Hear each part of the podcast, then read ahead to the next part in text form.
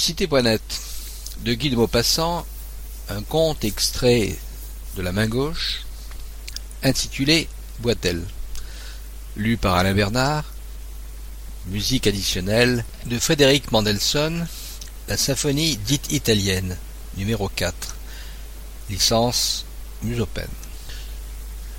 Le lapin. Maître le cacheur apparut sur la porte de sa maison à l'heure ordinaire, entre cinq heures et cinq heures un quart du matin, pour surveiller ces gens qui se mettaient au travail. Rouge, mal éveillé, l'œil droit ouvert, l'œil gauche presque fermé, il boutonnait avec peine ses bretelles sur son gros ventre, tout en surveillant d'un regard entendu et circulaire tous les coins connus de sa ferme. Le soleil coulait ses rayons obliques à travers les hêtres du fossé et les pommiers ronds de la cour, faisait chanter les coqs sur le fumier et roucouler les pigeons sur le toit. La senteur de l'étable s'envolait par la porte ouverte et se mêlait dans l'air frais du matin à l'odeur âcre de l'écurie, où hennissaient les chevaux, la tête tournée vers la lumière. Dès que son pantalon fut soutenu, solidement, Maître le cacheur se mit en route, allant d'abord vers le poulailler, pour compter les œufs du matin, car il craignait des maraudes depuis quelque temps. Mais la fille de ferme accourut vers lui en levant les bras et criant Maître cacheux, maître cacheux, on a volé un lapin ce nuit. Un lapin, hein? Oui, maître cacheux, le gros gris, celui de la cage à droite. Le fermier ouvrit tout à fait l'œil gauche et dit simplement Faut ça et alla voir. La cage avait été brisée et le lapin était parti. Alors l'homme devint soucieux, referma son œil droit et se gratta le nez. Puis, après avoir réfléchi, il ordonna à la servante effarée, qui demeurait stupide devant son maître, Va quérir les gendarmes. Dès que je les attends, sur l'heure. Maître le cacheur était maire de sa commune, Pavigny le Gras, et commandait en maître, vu son argent et sa position. Dès que la bonne eut disparu, en courant vers le village, distant d'un demi-kilomètre, le paysan rentra chez lui pour boire son café et causer de la chose avec sa femme. Il la trouva soufflant le feu avec sa bouche, à genoux, devant le foyer. Il dit dès la porte V'là qu'on a volé un lapin, le gros gris. Elle se retourna si vite qu'elle se trouva assise par terre et regardant son mari avec des yeux désolés. Qu'est-ce que tu dis, cacheux? Qu'on a volé un lapin? Gros gris. Gros gris Elle soupira. Que misère Qui a pu le voler, ce lapin? C'était une petite femme maigre et vive, propre, entendu à tous les soins de l'exploitation. Le cacheur avait son idée. Hum, ça doit être ce gars d'Hippolyte. La fermière se leva brusquement et dit d'une voix furieuse Célie, Célie, faut pas en tracher d'autres. Célie, tu l'as dit, cacheux. Sur sa maigre figure irritée, toute sa fureur paysanne, toute son avarice, toute sa rage de femme économe, contre le valet toujours soupçonné, contre la servante toujours suspectée, apparaissait dans la contraction de la bouche, dans les rides des joues et du front. Et qu'est-ce que t'as fait demanda-t-elle. J'en vais équérir les gendarmes.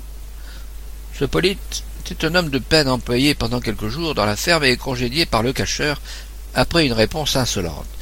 Ancien soldat, il passait pour avoir gardé de ses campagnes en Afrique des habitudes de maraude et de libertinage. Il faisait pour vivre tous les métiers maçon, terrassier, chartier, faucheur, casseur de pierre et brancheur. Il était surtout fédérant. Aussi ne le gardait-on nulle part et devait-il par moments changer de canton pour trouver encore du travail. Dès le premier jour de son entrée à la ferme, la femme de le cacheur l'avait détesté. Et maintenant, elle était sûre que le vol avait été commis par lui. Au bout d'une demi-heure environ, les deux gendarmes arrivèrent. Le brigadier sénateur était très haut et maigre, le gendarme Lenian gros et court. Le cacheur les fit asseoir et leur raconta la chose. Puis on alla voir le lieu du méfait, afin de constater le bris de la cabine et de recueillir toutes les preuves. Lorsqu'on fut rentré dans la cuisine, la maîtresse apporta du vin, emplit les verres et demanda avec un défi dans l'œil Le prendrez-vous, là Le brigadier, son sabre entre les jambes, semblait soucieux. Certes, il était sûr de le prendre si on voulait bien le lui désigner. Euh, dans le cas contraire, il ne répondait point de le découvrir lui-même. Après avoir longtemps réfléchi, il posa cette simple question. Le connaissez-vous, le voleur? Un pli de malice normande rida la grosse bouche de le cacheur, qui répondit Pour le connaître, non, je le connais point, vu que je l'ai pas vu voler. Si je l'avais vu, j'y aurais fait manger tout cru, poil et chair, sans un coup de cidre pour le faire passer. Pour, dire qui sait, je le dirai point, nonobstant que je crée que c'est sa propre rien de Polyte. Alors il expliqua longuement ses histoires avec Polyte, le départ de ce valet, son mauvais regard, des propos rapportés, accumulant des preuves insignifiantes et minutieuses. Le brigadier, qui avait écouté avec grande attention, tout en vidant son verre de vin et en le remplissant ensuite, d'un geste indifférent, se tourna vers son gendarme. Faudra voir chez la femme au berquet, c'est vrai, dit-il. Le gendarme sourit et répondit par trois signes de tête. Alors, madame le cacheur se rapprocha, et tout doucement, avec des ruses de paysanne, interrogea à son tour le brigadier. Ce berger Séverin, un simple, une sorte de brute, élevé dans un parc à moutons, ayant grandi sur les côtes au milieu de ces bêtes trottantes et bêlantes, ne connaissant guère qu'elle au monde, avait cependant conservé au fond de l'âme l'instinct d'épargne du paysan. Certes, il avait dû cacher pendant des années et des années, dans des creux d'arbres ou des trous de rochers, tout ce qu'il gagnait d'argent, soit en gardant les troupeaux, soit en guérissant par des attouchements et des paroles les entorses des animaux, car le secret des rebouteux lui avait été transmis par un vieux berger qui l'avait remplacé. Or, un jour, il acheta en vente publique un petit bien, masure et champ, d'une valeur de trois mille francs. Quelques mois plus tard, on apprit qu'il se mariait. Il épousait une servante connue pour ses mauvaises mœurs, la bonne du cabaretier. Les gars racontaient que cette fille, le sachant aisée, l'avait été trouvée chaque nuit dans sa hutte, et l'avait pris, l'avait conquis, l'avait conduite au mariage, peu à peu, de soir en soir. Puis Ayant passé par la mairie et par l'église, elle habitait maintenant la maison achetée par son homme, tandis qu'il continuait à garder ses troupeaux, nuit et jour, à travers les plaines. Et le brigadier ajouta Voilà trois semaines que Polyte couche avec elle, vu qu'il n'a pas d'abri ce maraudeur. Le gendarme se permit un mot. Et prend la couverture au berger. Madame le cacheur, saisie d'une rage nouvelle, d'une rage accrue, par une colère de femme mariée contre le dévergondage, s'écria c'est elle, j'en suis sûr. Allez-y. Ah, les bougres de voleux. Mais le brigadier ne s'émut pas. Minute, dit-il.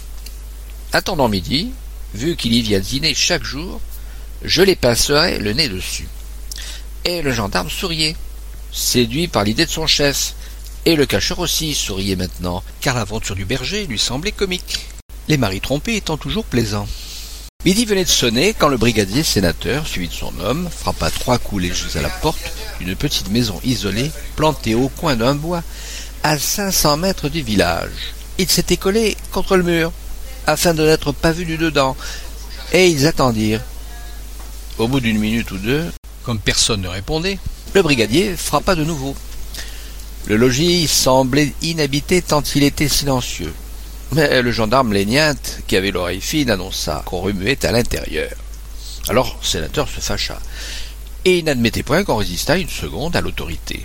Et, heurtant le mur du pommeau de son sabre, il cria Ouvrez, au nom de la loi Cet ordre demeurant inutile, il hurla Si vous n'obéissez pas, je fais sauter la serrure. Je suis le brigadier de gendarmerie, nom de Dieu.